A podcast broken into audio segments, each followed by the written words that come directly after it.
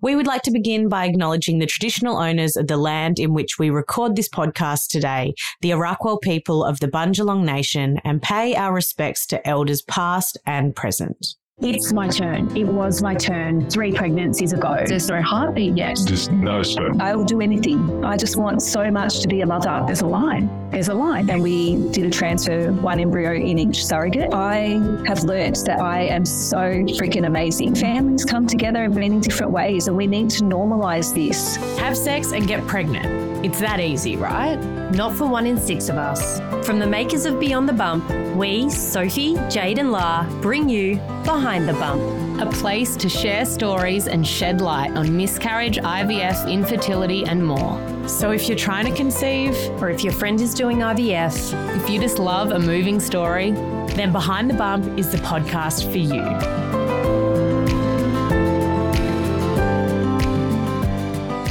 Welcome to Behind the Bump, everybody listening at home. I'm one of your hosts, Lakshmi Wilson, sitting here today with my beautiful co host, Jayde Caldwell. Hello. Hello, Jayde. And we have the lovely Melissa as our guest today. So excited to talk to you, Melissa, and hear about the intense journey you've been on. Haven't had anyone on yet with your particular brand of hell um, and triumph. So, yeah, can't wait to get stuck into it. Melissa, would you be able to start us off and tell us a little bit about yourself? Yeah, my name's Melissa, and um, I am married to the beautiful Sean, um, who is an Ambo, and um, we have Oliver. Little Oliver, he is seven, and um, we live on the bayside of Brisbane, so Mount Cotton, in yeah, a beautiful little area, and we love it. Beautiful. And you have a big bump there. I do. Yeah. And I'm 37 weeks pregnant. Do you want to start by telling us, I guess, from the beginning, how did you and your partner, husband go into conceiving? How, what difficulties did you think you would have, or did you go into it with, you know, brand new expectations that it would all be fine? uh, well, after we got married, we kind of thought we'd wait maybe like six months before we started trying. No miscarriage or anything like that ever entered my mind. Um, I never really had anyone around me, or like even just my mother in law or my mum, even mention that they even had any miscarriages at all. So going into it, I was so naive. None of it ever entered my mind that this would probably be what was going to happen to me later down the track. Mm. So um, yeah, we just tried naturally, and it took three months to conceive Oliver, um, which was great. So yeah, found out no worries. Basically, textbook pregnancy had no issues. I was quite unwell. Um, I vomited even in labour. For the whole nine Mm. months it was pretty gross. And me having this is like my first baby, I, I really wasn't into taking any medications or anything. So I tried my best to hold out as long as I could, but it was getting past 12 weeks and it was just unbearable. And my obstetrician's like, you need to take this. Mm. like, because I was losing weight and it was just awful. So, um, yeah, ended up taking one Danzatron. Like, it would took, take the edge off, but I was still vomiting and all the rest of it. So, So you, I'm assuming you were diagnosed with hyperemesis. uh, it, no, I wasn't actually diagnosed with it. I probably had it. Yeah, Yeah. yeah. I mean, I'm thinking if you vomited up until and during labour, then Yeah. you most likely 99.9% Yeah. had it. It just trips me out that, like, in pregnancy, we're given so much information of like all these foods, everything you should be doing, make the baby thrive. You're so worried about all of these vitamins, yet babies thrive when someone is literally puking their guts up Yes. all day. Like, it's just exactly. crazy to me. I know. And I lived off Yeah. KFC um, fillet burgers. Literally. Oh. Yeah. And my obstetrician's like, just Yum. eat, just just whatever you you think you can potentially eat, just eat it. I don't care what it is because we need to be putting on weight, not losing weight. So um, yeah, Mm. that's when I decided that yeah, I probably needed to take some medication. But um, yeah, it did it helped a little bit, but I was still vomiting. But yes, So, yeah, one of the things that you kind of have spoken a little bit about to me on email, which I haven't heard of before, you said that Oliver, who's I think seven now, is that right? Yeah. Yeah. So he was diagnosed with Fragile X syndrome. yes, Yeah. So can you tell us like how that diagnosis came about, what that means, what that means for him, what that looks like, all of that kind of journey? yeah. Um, so uh, Fragile X is a genetic intellectual impairment. Basically, he has an intellectual disability. That is what Fragile X is. Um, it is a spectrum base and it is also um, genetic, inherited from my family. So when I was growing up, I have a cousin who has Fragile X. And he is he's a, a lot more severe than what Oliver is. So basically, my dad was you know, told the information that it had come from my grandfather um, because it travels down the X chromosome. So, um, because my dad and his twin brother were um, okay and they didn't have any issues growing up or, or what have you, they were just like, well, it's come from my grandfather, which is passed it on to my auntie, which is then passed it on to Ben unknowingly. So when my dad went to have children, he was like, well, obviously I'm fine, like there's no issues. Um, and then when we went to have children, like I was going off information that you know, I was told by my dad. So we didn't think anything of it um, either. But in hindsight, I probably should have got myself tested just, um, mm. I don't know, mm. just for peace of mind potentially. But, you know, I was just like, well, you know, dad's being told that there's nothing wrong kind of thing. So anyway, we um, had Oliver he was fine. He was like meeting all these milestones. Um, he did walk a bit later than usual. It was about 17 months when he walked and crawled a bit later. But ordinarily, he was he was quite fine. He then went to uh, C&K Kindy, and um, he got to um, when he actually we went to pre Kindy, and he was obviously fine, which was when he was three. Um, when he turned four, we went to kindergarten, um, and that's when a, a teacher is basically in the kindergarten. She teaches the kids, and she's like, "Look, Melissa, I just think there might be a little delay in his speech." And I was like, "Okay, you know, that's that's fine." She goes, "It could just be because he's a boy. You know, he could just be a bit behind." And and she goes, "We're just flagging it with you just in case you wanted to get it checked out. It could be nothing." So Sean and I were like. Let's get this looked at. So I went and saw a speechy that's local to us and um, she was doing an assessment on him, and it just blew my mind what he did not know.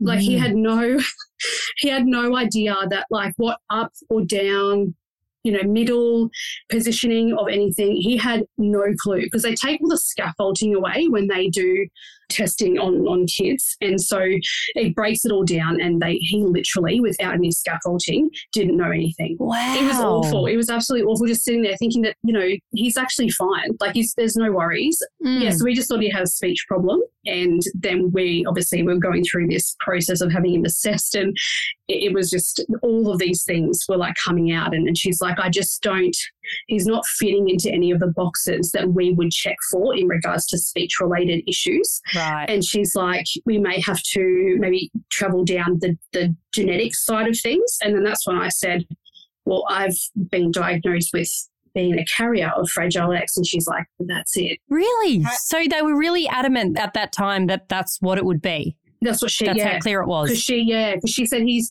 he's he's very sporadic. Like he's doing things that he shouldn't be able to do if he had this specific speech related problem. And so she's like, he's just all over the shop. Like he's he knows some things that he shouldn't know, and and all this stuff. And she's like, it's just not making sense. Were you a bit like, oh my God, like what have we been thinking was going on before this? Because obviously, with your first, you don't have much to compare to. But did you have that moment of just being like, how did we not mm, see this or think this? And did it all just kind of come back to you of like, oh yeah, these are the things that like he hasn't or has been doing, but you hadn't thought anything of before? Yeah. And because like as parents, we scaffold everything for our children. So, and Oliver is, um, he's a very good, and with Fragile, like say, they very good at mimicking. Mm-hmm. So he will just, he literally has just gotten through life in the first four years with just adapting and coping with things and masking things. He's very good at just like being able to pick things up in his own little way and being able to get away with it.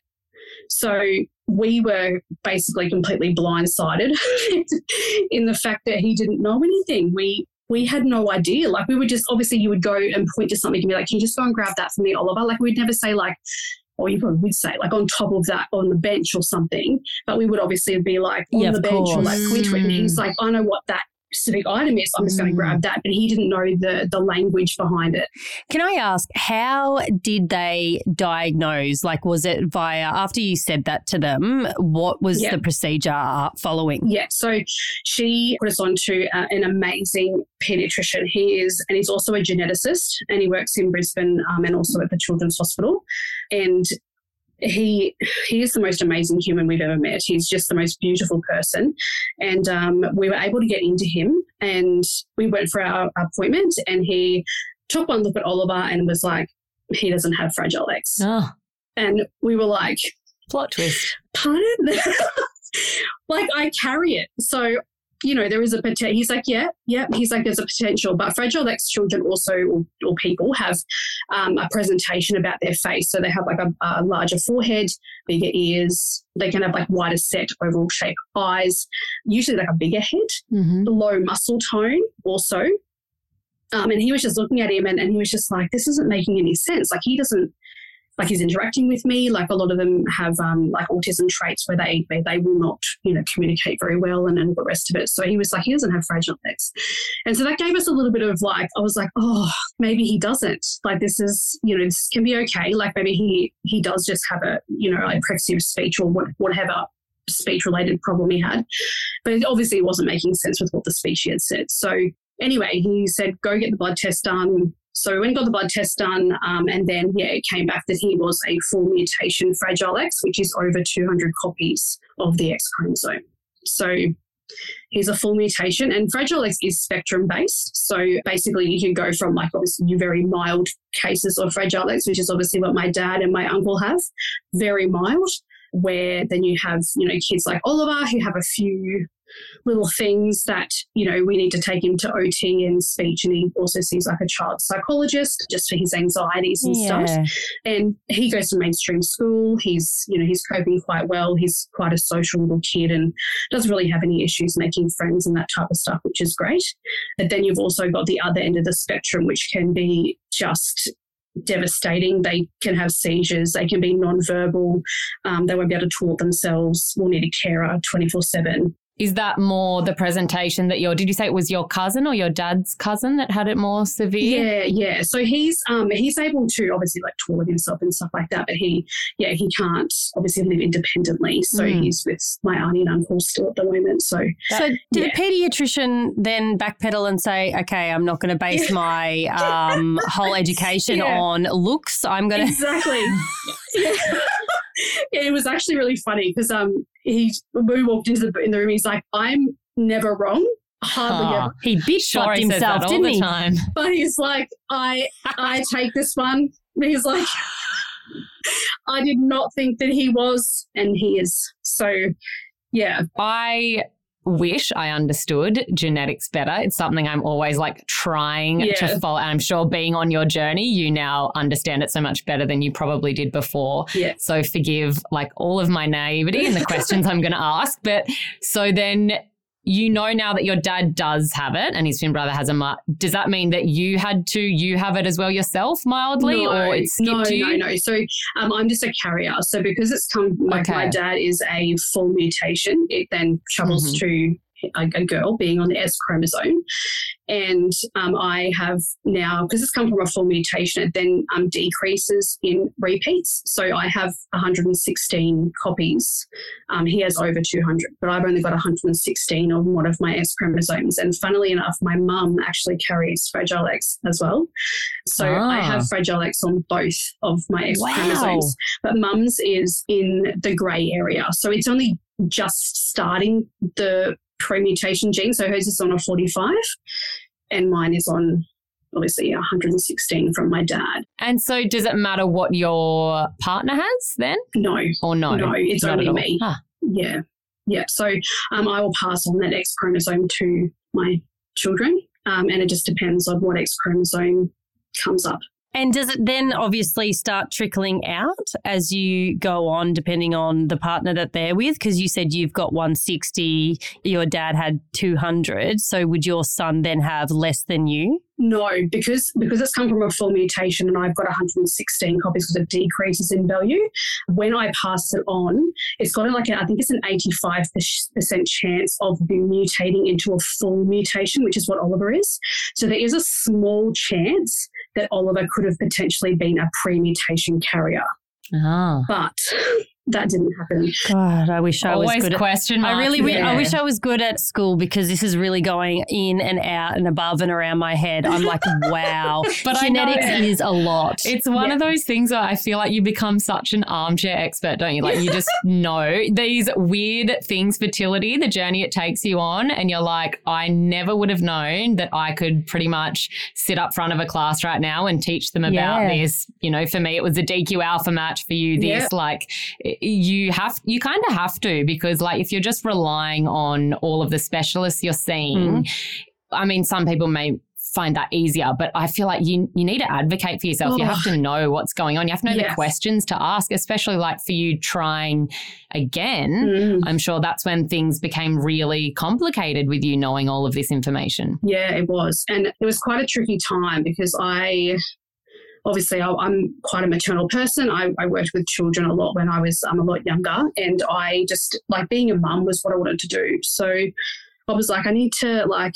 you know, where are we at here with like what are our options? Because I Mm. like I obviously wanted to have more children, but like I needed to obviously, as you said, educate myself because I wanted to know like how this works, like how Fragile X works, like how can I get around this so that we can have, you know, more children later down the track. Mm. So with the diagnosis, we obviously I did my own research and everything. And before we actually had the diagnosis of Oliver, um, I did have five miscarriages.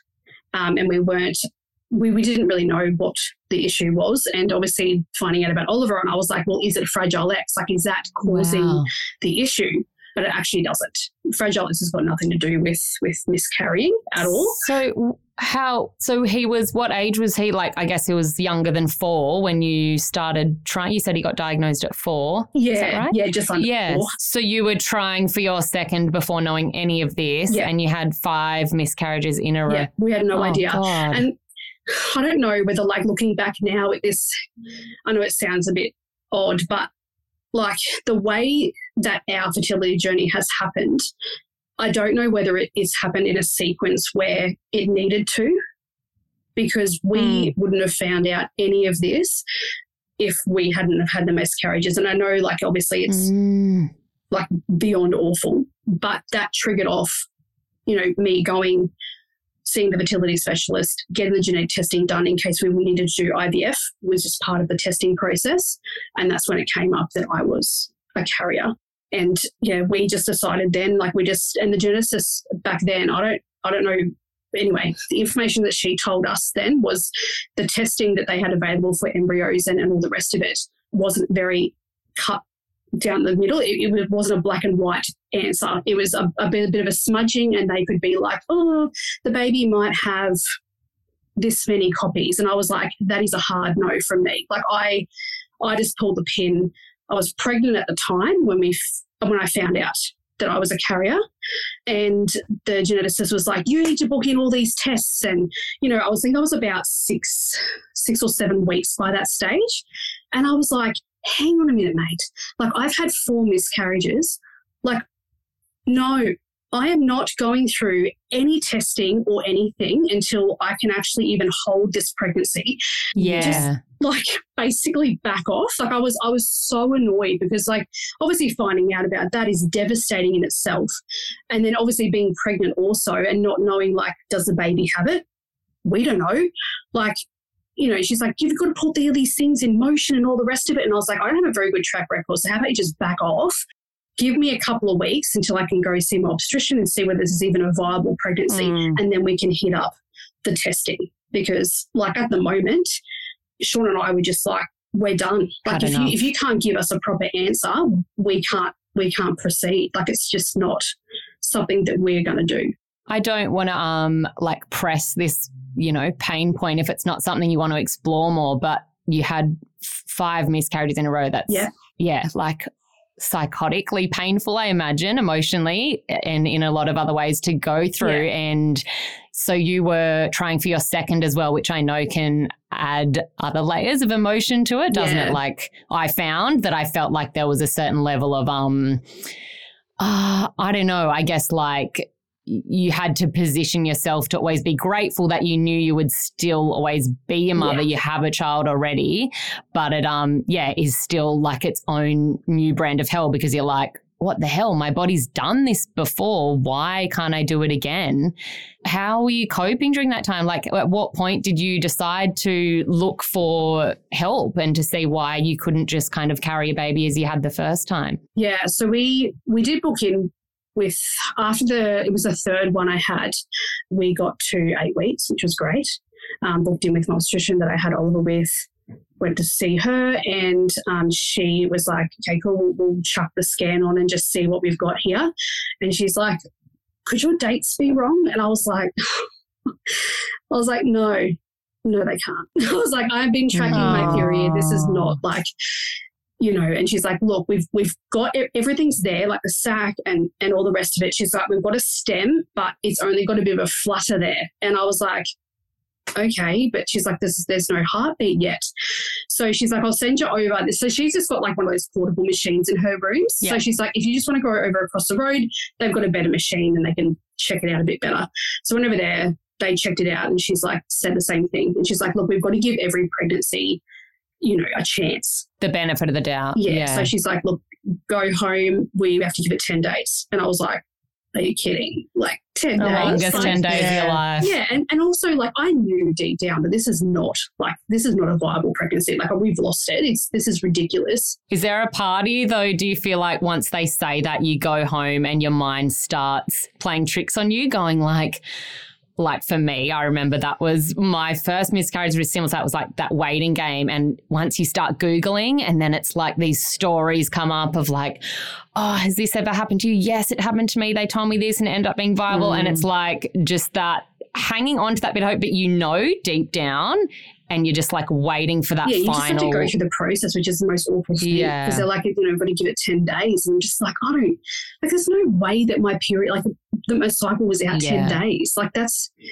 it's not happening. So we went back to my obstetrician and then she was like, look, I'm sorry, it hasn't progressed. And um, obviously I had blood tests and, and stuff in the meantime. And, and my body wasn't recognizing the fact that it wasn't like everything was growing. So in that 10 days, everything grew except for the baby. So um, it looked like it potentially could have stopped at about five weeks or something, five or 6 weeks growing.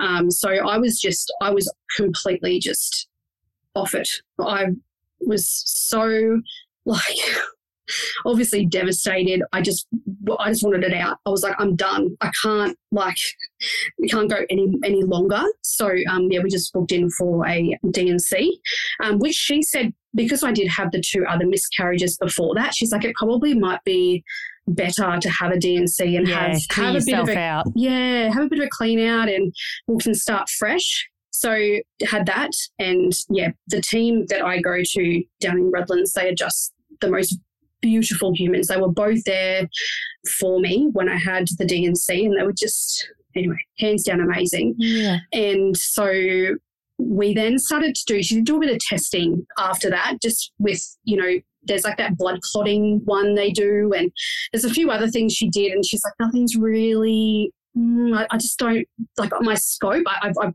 pretty much reached the limit. Um, she Mm. then recommended me to go to a fertility specialist in Brisbane to see her. And we went and um, saw yeah, the fertility specialist, and then that's when all the other testing started, and obviously found out about the fragile X. Before we get into that, in terms of the support during these times with miscarriage, after miscarriage, how was your partner through this? Was like, I guess obviously it's stressful, so I can only imagine the if there was arguments or if you were feeling really really low, how did he handle that? And did you have any other external support in terms of I guess seeing a therapist just to get you through such a hard time? Sean, my husband, being an ambo, he's very I should I put this? He can, he, he obviously is quite clinical. Um, he can be, you know, which is good. And, and I, I'm a bit like that myself, just basically need to know all the information we need to be matter of fact, action based Yeah, kind of. He wants so. to know what to do. Yeah. Mm. Yeah. Um, so I don't know, like we, our relationship, we just work as a team. We don't do anything on our own. He is like the most amazing human I've ever, like, he's just, he was an amazing support and he just was basically whatever I needed. Didn't matter what it was, whatever. We can chat about it. He was always there. He helped with like, you know, booking appointments and getting all that stuff done. As for like emotional support, he was just the best. I couldn't fault it. We didn't have any external kind of um, psychologist appointments or anything. I was, I didn't really know anyone who had had a miscarriage before, except for um, one of my good friends. And I messaged her with my first one, and I was like, "What do I do? Do I just stay at home? Do I go to a hospital? Do I see my GP?" She's like, "Look, I just stayed at home, but if obviously if the bleeding gets you know, and this is what Sean was saying too, because he obviously knows, you know, with Mm. his medical knowledge and that type of stuff. He's like, look, we just have to keep an eye on the bleeding. If it starts to get a bit more heavier um, and you're like changing your pads more often, then we, we will have to go to the hospital. So that was like probably the medical advice that I got after having those. Yeah. But since having Oliver, I knew that I was O negative. I knew I had O negative blood, but if you have O negative blood, you have to go anti D needles. So every time, just in case the blood transferred to me because I can't have any other blood but my own. So every Mm. time I had a miscarriage, I had to go in and have an anti D needle, and they the absolute no. worst. Like they are like horse needles. It's awful. But anyway, I had to have one of those every time.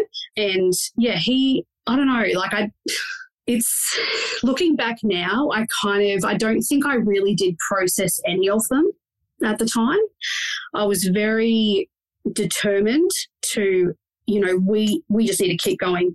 This is just, let's go, like, get this show on the road. So I kind of, I'm very good at compartmentalizing things.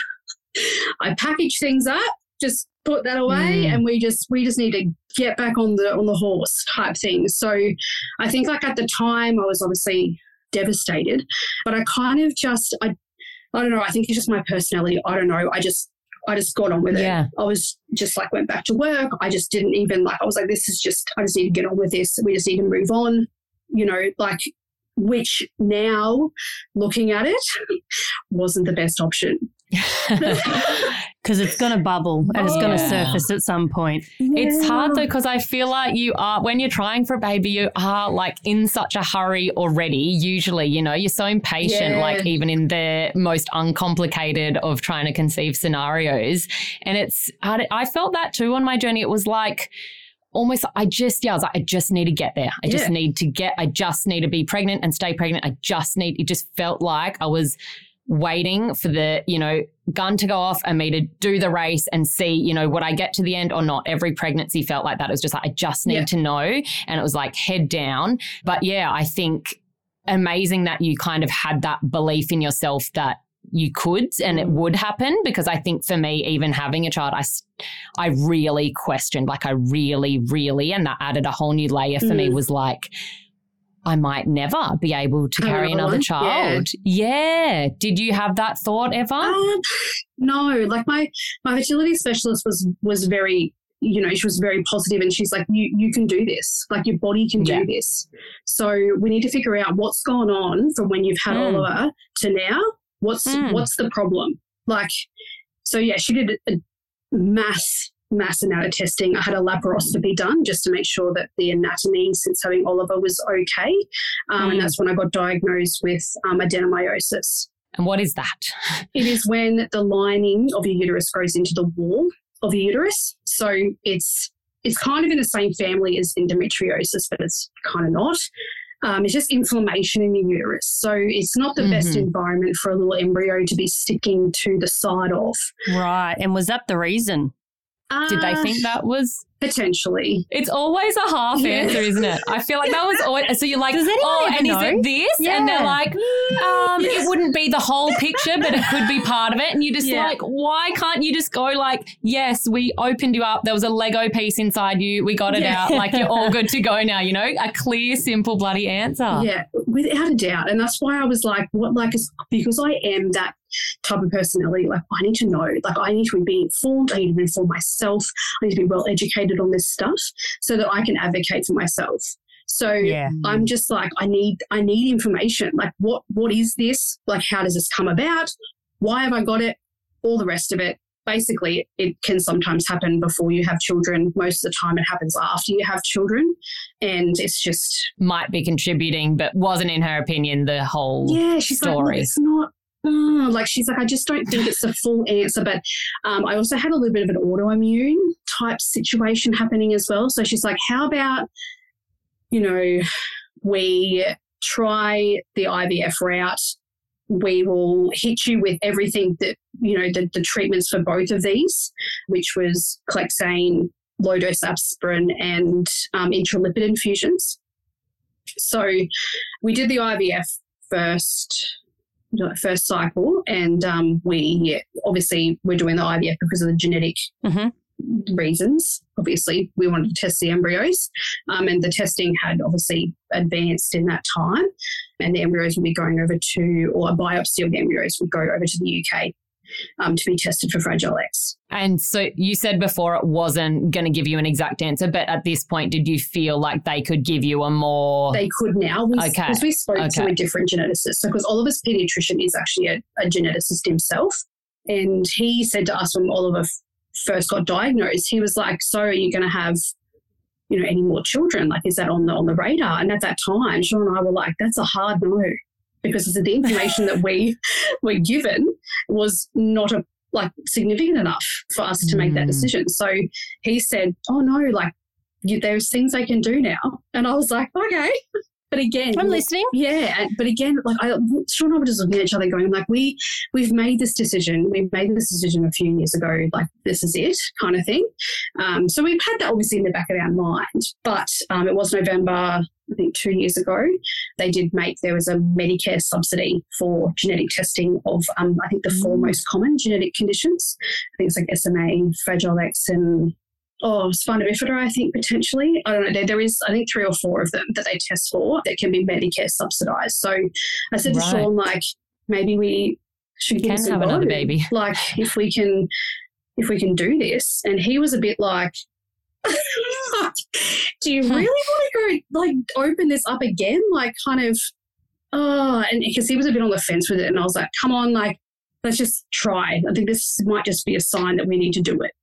And so, yeah, that's we obviously went back to our fertility specialist and, yeah, had the laparoscopy and all that jazz and started the first round of IVF. And we did make an agreement before we do anything like this type of stuff, we always have a plan.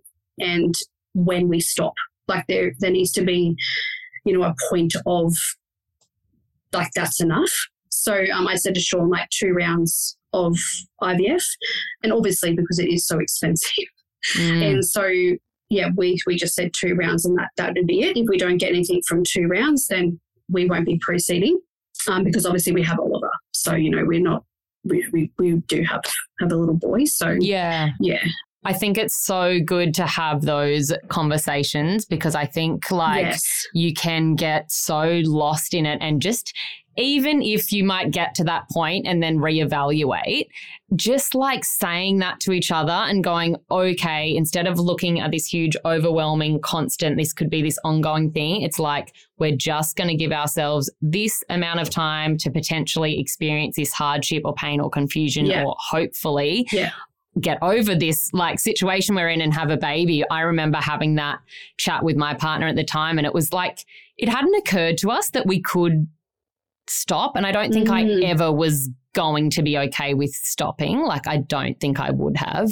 But just to have that chat and I was like at that point just going oh, I don't actually know how much more I can handle. Like, I'm really not well mentally. And us, we made a plan of like, let's do Mm. this final, let's see this specialist, this new specialist we've been referred to, and just do his last test that we haven't done with our other specialists. Yeah. And then that'll kind of be, if there's no That's answer it. there, then maybe we just take the pressure off for a while. Like, we just, you know, keep having sex and see what happens. And, you know, who knows how that would have gone, knowing the way my mind is. I don't think I could ever truly relax. But yeah, I, I really think that's an amazing thing to have a plan in place. Yeah, and also just setting boundaries on like what you both are, you know, capable of doing. I think also yeah. I also sought out a psychologist, a perinatal psychologist, got referred to from my beautiful physio, who's also a women's health physio.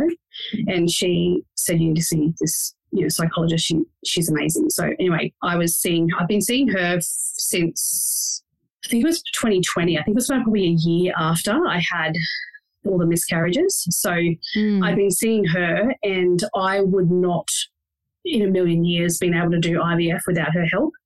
Basically, you need to be in a certain frame of mind and all the rest of it. And I said to Sean, like, I can't stress enough how much, like, I needed her to get me in the, the right frame of mind and enough to be able to cope with with going through Mm. IVF and even just deciding to then go naturally like I I literally would not have been able to do it without seeing her because with all the miscarriages that I had I was able to see her and I was able to get my head space right and also process each miscarriage because I I hmm. couldn't have done what I've done without doing that first. And that's why I mentioned before, like in hindsight, what I was doing was not okay.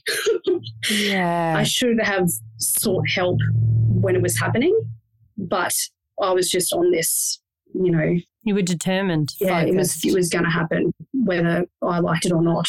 So you had this plan of two rounds. How how did it go? How was your IVF journey? For me, like I, I didn't find IVF that bad actually. The the whole needle thing was fine. Like my body responded to the IVF really well. I maybe ask my husband. um, I don't think I was that, hormonal. Uh, I don't know. I probably uh, probably contradict him, but um, I Sean. yeah. I don't think Come I was in. that bad. But yeah, like my body was was great. Like I did have I did get the hyperstimulation syndrome, like because my body did respond to the treatment very well. So I think um, out of the two rounds, I got about 45 eggs in total. And out of those, we had nine that were frozen and tested over in the UK. And we ended up getting two that didn't Yeah, have fragile X crazy. Wow. had two chances at a transfer. So we had the first transfer without having any treatment for the adenomyosis. We just were taking a bit of a gamble with with that one. We just decided that we would do the intralipids and low dose aspirin and clexane and just see how we went. Um, so yeah, we had that process done, and yeah, that embryo did not take. So when we were going to do the second embryo, I said, "How about we like we made a decision that we would try the it's called down regulation. So I have a implant put into my stomach um, once a month, and that basically stops the estrogen production in my body. So basically puts you into medical menopause. And that's for the lining issue. Is that meant to help that? So Right. basically, um, adenomyosis is estrogen fed. So the Mm. estrogen in your body is is yeah is fueling that inflammation in your uterus. So that's one of the treatments that they use definitely for um, endometriosis, but Mm. Not so much for adenomyosis. There's not really any real hard evidence that this actually does work. So that's why um, my fertility specialist was like, oh, Small half yeah, asked like, answers. yeah, like, maybe should could we be- just try one without it and then Oh, do one with it kind of thing. And I was like, well, yeah, if there's no hard evidence, which I'm obviously like a facts person. So I was like, well, there's no Mm. hard evidence that it actually does work, then let's give it a crack, you know, without it first. Because going into menopause isn't the nicest thing. It was actually quite awful. did you do that for a few months leading Yeah, up to your second months. transfer? Yeah. Wow. So three months I, I was in menopause for. So yeah, that was pretty yuck. So you've gotten a little preview into how that's going to be. Oh. Report back. No Yeah, it good. was uh, it was it was pretty it was pretty awful. Oh dear. Yeah, and that treatment once you get your cycle back, that treatment can potentially last um, about three to six months um, in Oh. regards to inflammation in your uterus. So I got so after the three months, I think it was I didn't get my cycle back, so my body was taking a long time for it to get back into rhythm. So I had to go on some medication to help with that. Um, So your second, sorry, it didn't take. Oh the, no, this is this before. So this is after the, Oh. the um the menopause. So I had the menopause for three months, but then after I had that last implant, so that lasted a month, and then I'm supposed to technically get my cycle back, which wasn't happening. Like nothing, nothing was happening. So I was like, it's been ages. I want to get this Yeah. embryo in. Like, come on. Yeah. So my Achilles just put me on, a- on a medication that's supposed to just kickstart you. So I had that medication that it did help. So I got I ended up getting my cycle back in November, and then we got the embryo put back in, and obviously with the Clexane, aspirin, and, and the intralipid infusions, and um yeah that one didn't take either. So basically yeah we did IVF two rounds and no baby. How disappointing. Oh, it was just like, how are you feeling now uh, at this point? we just thought that, you know, the amount of eggs that I got, like, come on, like, I don't know, like, and there's no rhyme or reason as to why they didn't stick. Like, I can obviously get pregnant with a drop of a hat. Like, I've got no issues getting pregnant. That's not my problem. Mm. And that's why I thought going into IVF, I was just like, well, they'll just stick, won't they? It's fine. I was like really not even like I was like it's it was it's fine I can fall pregnant I don't have any issues doing that so we'll put the embryo back in and out of two of them hopefully we'll we'll get one and. Wow. I can't even imagine. it was just yeah and then that also brought up all the old you know like decisions making with you know only having one kid and all the rest of it. So yeah i was seeing my psychologist a lot around that time which helped tremendously. Mm. but i still had in the back of my mind that i just i needed to try every option before i gave up. And because of seeing um, my psychologist i obviously deep down that obviously came out because at the time when we decided to not have any more that was probably like a knee-jerk reaction of you know the situation that i was in being pregnant at the time finding out at the time. Like it was just a lot and that's i think my coping mechanism was just like nah we're not doing anymore so being able to process what we'd been through and i just i just yeah speaking to my psychologist and, and i said like I, I think i need like I need to try this last option. And um, knowing the risks and what had to happen um, in regards to that last option, Sean was not on board at all. Yeah. So how? Tell us, like, how did that go down? Because obviously, I mean, he was at the of the understanding that we're going to stop now, right? And then what happened? Like, was it quite clear straight away that you were just like, sorry, I can't possibly like stop. I need to try more. Like, Yeah. did you have to sit him down and tell him that, or yeah, what it was quite awkward. Uh, happened? I can imagine. I um I had obviously been seeing my psychologist, so I was kind of in a frame of mind of, you know, like I can I can do this. So that's kind of where I started the conversation with. I was like, I've you know, I've been thinking about this. I've been having sessions with my psychologist, and I have to do this. Did he even know that that option was on the table? Was he just like, Um, he, he knew there was there was that option. That that Okay. was an option because we potentially we could have done that before we did IVF. It was always an option, but we were trying to avoid that at all costs. We didn't want to have to make that decision or, or do that or have to go through that situation either. So that's why we decided we would do the IVF first to try and not have to do this option. So that's why he was a bit confused when I was like, can we try and do this? And he was just like, no, like, no. And I was just like, I have to do this. And he's like, nah. And that's, that's when that conversation stopped. And I was like, oh, fuck. Like, if he's not on board, then like, we can't do this, obviously. I think for everyone listening right now, we need to be specific about what this option is that you're talking about because I'm sure people Okay. are going, "What is he saying no to?"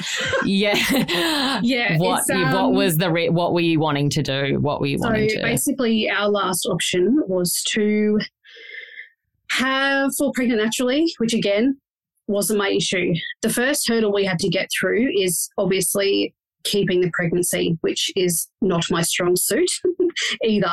So Sean was very apprehensive because of that also because he's like I can't I can't see you going yeah. through that again like Awful. for the sixth time he's like how many like yeah. how many mm. like when do we stop like he's yeah. because like he's obviously gone through them too and I know it has been devastating for him as well and like he's obviously reached his limit so yeah, that was the first hurdle we had to get through. Um, so we had to obviously see a fertility specialist in regards to doing that in itself.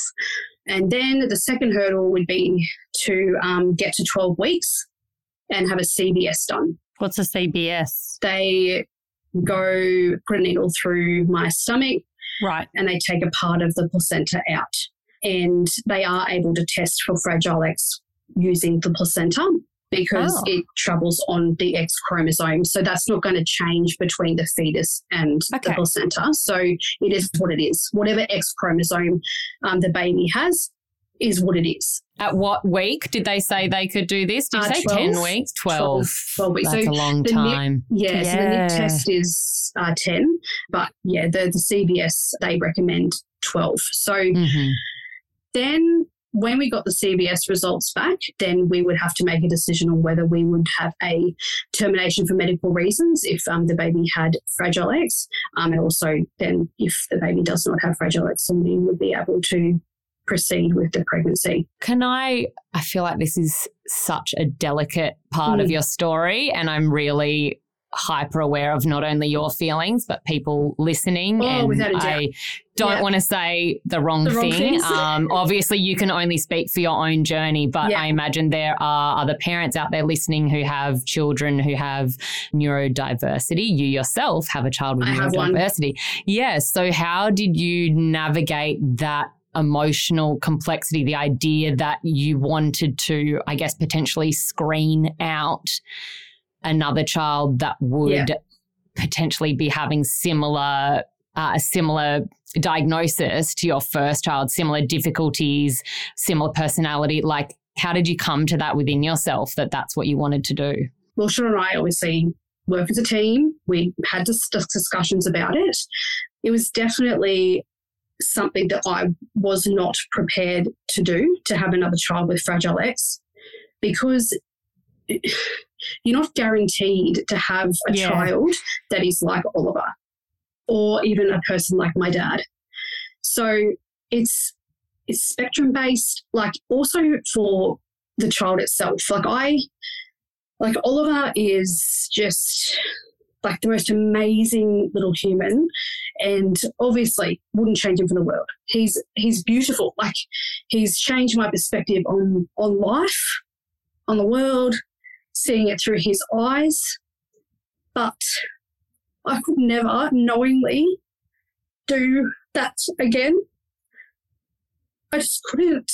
I just, like, knowing that I carry a genetic condition that can cause such severe disability, I just, I just couldn't. It was not something that I could go along with because it's not only you, it's their life that you're, oh. you know, giving them where they're going to face difficulty and it's also going to impact Oliver's life and how you're able to parent him. Like I can imagine. Exactly. And because we were already, you know, like five or six years deep into having Oliver and all the challenges that he does have with just sometimes everyday things that we take for granted like doing up a button. Yeah, I know. You know, like that type of stuff. It's just, it just was not something that Sean and I had on our radar that we would knowingly have a child, another child with. It was just not something that we were prepared to do. You knew where you stood. And I can yeah. imagine a lot of people feel guilty when they have to make that decision. And it's like, oh, but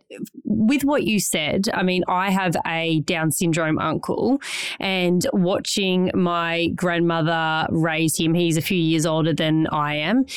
This is a lifetime responsibility. Like, it's not 18, they leave the nest and you know i'm being hypothetical now mm. like uh, it's it is something that you can't switch off being a parent ever that that is going to really go well into your retirement Yeah. and that in itself is extremely exhausting not to mention that you might have other dependents that you have to look after Yeah. It's such a tricky thing. And I think, yeah, it's like something I think nobody wants to say. No, I imagine it's probably a difficult thing for anyone to talk about where they Mm. stand on it when they've actually had to Mm. face that decision. When it is a child who is compatible with life, Mm. but is going to face difficulties. And like, I'm sure there are people listening that are like, well, yeah, thank you for kind of speaking to something which I think no one wants to say. No one wants to go,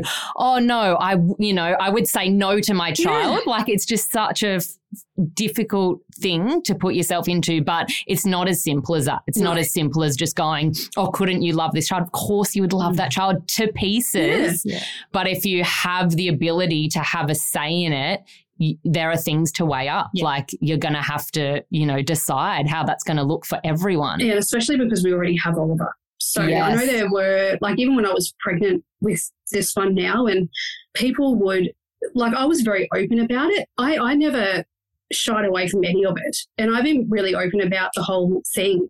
All my miscarriages, you know, you know, trying to spread awareness and that type of stuff. And like, I've never shied away from the decision that Sean and I have made, um, or we're going to make. And like, yeah, there were some people who said to me like how how could you do that and i was like I, like walk a day in my shoes mate Yeah. just one day and oliver's a mild fragile x in severity you have no idea the impact it has on his life it's just yeah not something that Yeah. sean and i were willing to do again it's oh, it's just like knowing like the knowledge that you have and you know Hmm. there is testing available and you know that this decision is not something that we took lightly or or wanted to even contemplate doing in our life we didn't even know this situation was going to happen or or what have you but we thought that we could escape it by doing IVF and we couldn't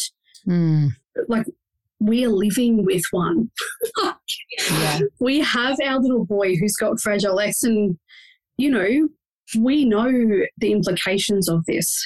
So that's why we made the decision to have a termination for medical reasons if if um, this baby did potentially have fragile X. So you did fall pregnant with this option that you're Yeah. talking about. You fell pregnant Yes. and you stayed pregnant Yeah. and you got to that point of testing.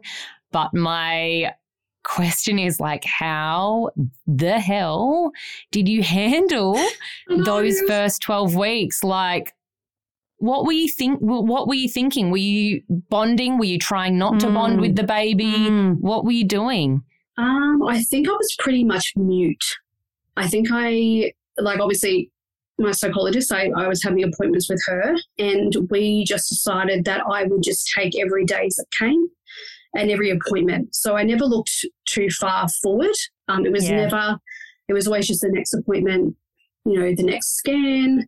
Um, obviously because I had the recurrent miscarriage issue as well. You know, every time I went to the toilet, I was like petrified it was basically a living hell for 12 weeks, um, even beyond that, because we, we didn't know till uh, we found out at 14 weeks that, uh, the result. But yeah, it was just, it was a living hell, basically. yeah And I, I didn't want to like not bond with the baby. Like it, it wasn't something that I didn't want to do. It was just something to protect myself, I guess. Yeah. Which everyone would probably do. But I still had that little bit of hope deep down that, you know, I can have a child without Fragile X. Like it's not like I have, you know, two pre-mutation genes that can turn into Fragile X. Like there is one X chromosome that's they they deem normal, still a carrier, mm. but you know, not bad.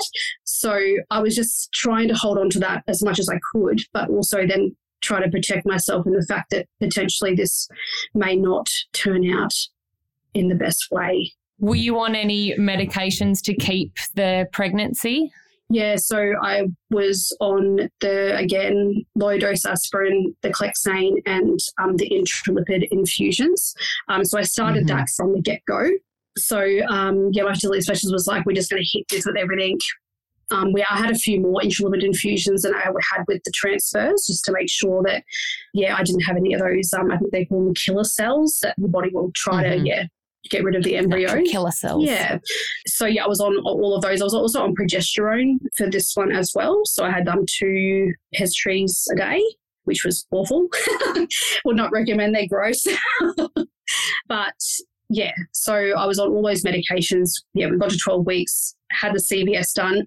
There was a bit of a situation with getting the CVS done. I did speak to Oliver's pediatrician, the geneticist, on which way to go because there obviously are private fetal medicine specialists, and then there's obviously the public way of going. And he's like, look, he's like, the, the public are amazing. Like, you just, you go to the Royal Brisbane, the fetal medicine unit there are great.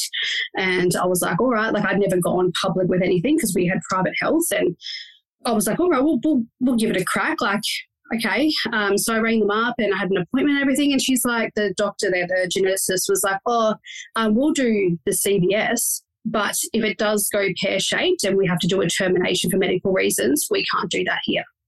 I was like, uh, pardon? so you can do the test, but if it ends up turning bad, I can't have the procedure done there. And she's like, no, because you're not in our catchment area. And I was like, this sounds insane. Yeah. And she's like, I was like, well, where do I go? She goes, I just go to your local hospital. I was like, oh, right. So I just rock up like a farm animal and ask someone to just terminate my baby, do I? Or like, this sounds ridiculous. Like, I'm at a fetal medicine specialist unit. I carry a genetic condition in which I already know about, and I'm getting a CVS You're done. there. And why are you not continuing my care? Like, it blew my mind. that that situation actually even happened. Like I was just like, I cannot. Like I've got a referral. Like I I already know I'm a carrier. Like I already know all these things that need to happen, and yet you can't continue my care. And she's like, no, because you're not now, because you're from Redlands. Oh, So I was like, flick that one off. I was like, you can cancel your appointment, and I went, I went private, and yeah, to the the most beautiful fetal medicine specialist. He was just. He was his old school. He's he's just he was just amazing. He put my mind at ease, and he made the Mm. whole procedure quite tolerable in the circumstance that we were in.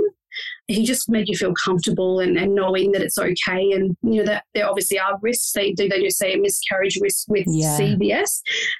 But he's like, this you know, I've done, I don't know how many. And he's like, I've never had a miscarriage. Like, it's totally fine.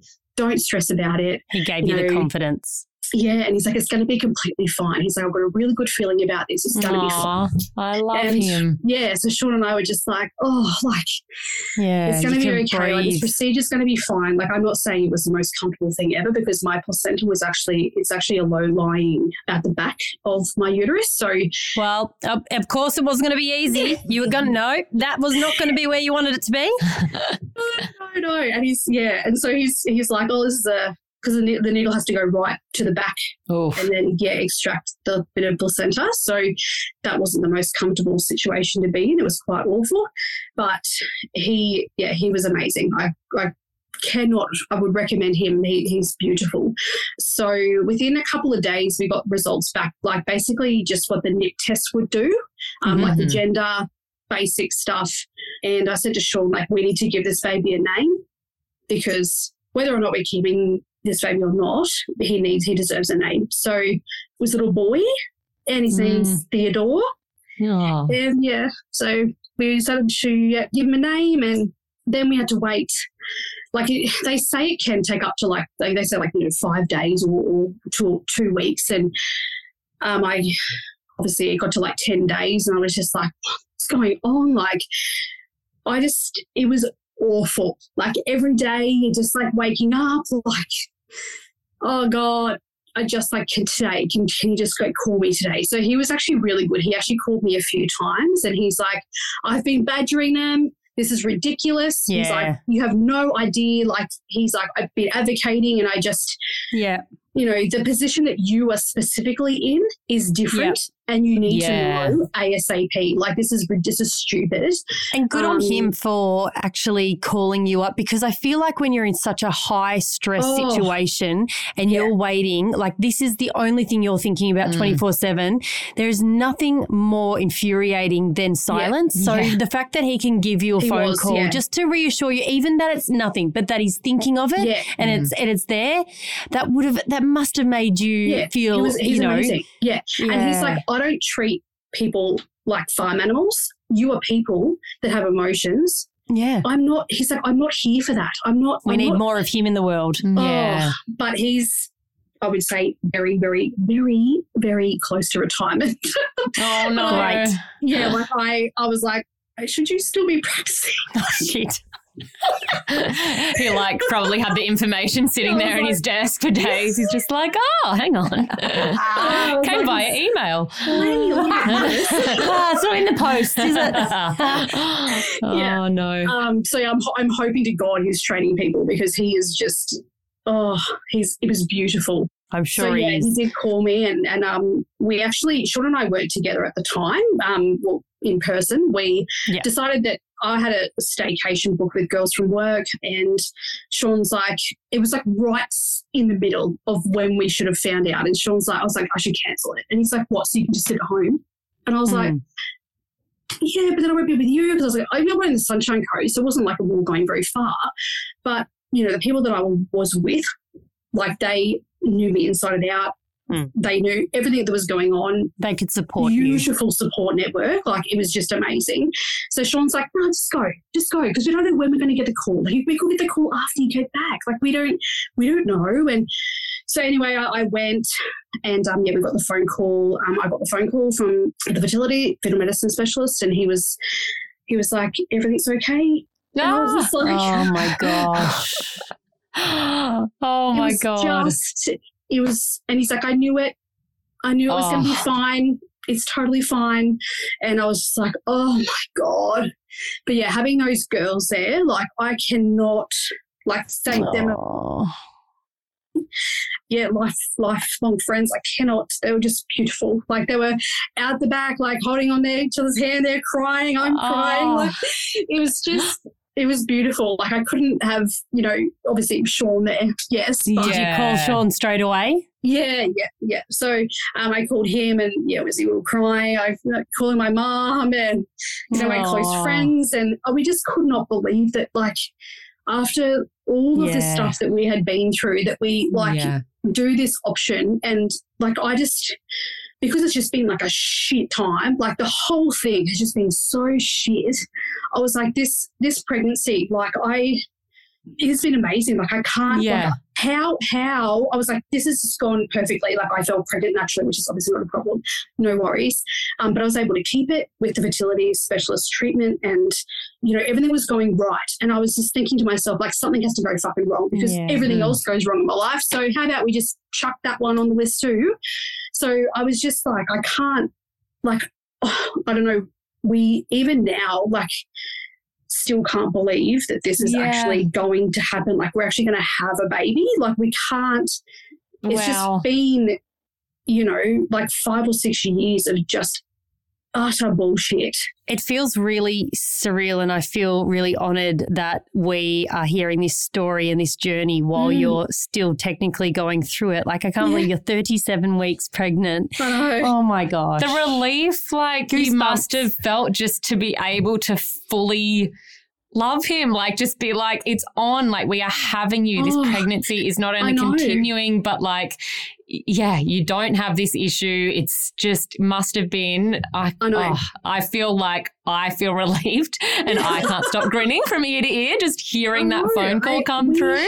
we just can't believe that it's actually happened to us that we were actually able to hit the jackpot. Like I can't Yeah. even like And especially when you had that kind of data of when you were doing IVF and going from however know. many eggs to then like nine and then two being without the Fragile X syndrome. Like that Mm. must have played on your mind of like, well, this is a pretty loaded like Russian roulette game I'm Yeah. playing here. yeah, yeah. And I also have one block tube too. So I don't know how Oh. it got through.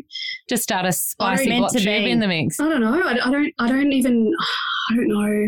Yeah, it's so mysterious, isn't it? I know, and I don't. I well, we're just so thankful that we've you know come out on the other side and it's actually been a positive one because we obviously were prepared to go down the other path but we yeah we just still Yeah. even now can't believe that we're going to have another little one next week. It's, I know, I can't believe it's all just kind of like played out the way it has. And even just like when we were able to actually have him, because I was definitely not keen on having um, a natural birth either. I, from what we've been through, I was like, he just needs to come out nicely Yeah. without any complication. He just needs to just be born into this world. Um, yeah, in the most controlled environment. Um, just Mm. my own little, you know, mental health situation. So um, yeah, I've Yeah. got a psychologist appointment tomorrow. So we'll be going through a few things. But yeah, I just we're just beyond happy that this is actually um, yeah become our reality when we didn't think it was going to be. I love it. Thank you. Thank you so much, Melissa. Thank you for sharing such a complicated story. No worries. Thank you so much for listening to this week's episode of Behind the Bump. If you loved today's episode, you can head to our Facebook group, Behind the Bump, where you can join in the conversation, find support, and so much more. It's linked in the show notes. Until next week. Bye bye.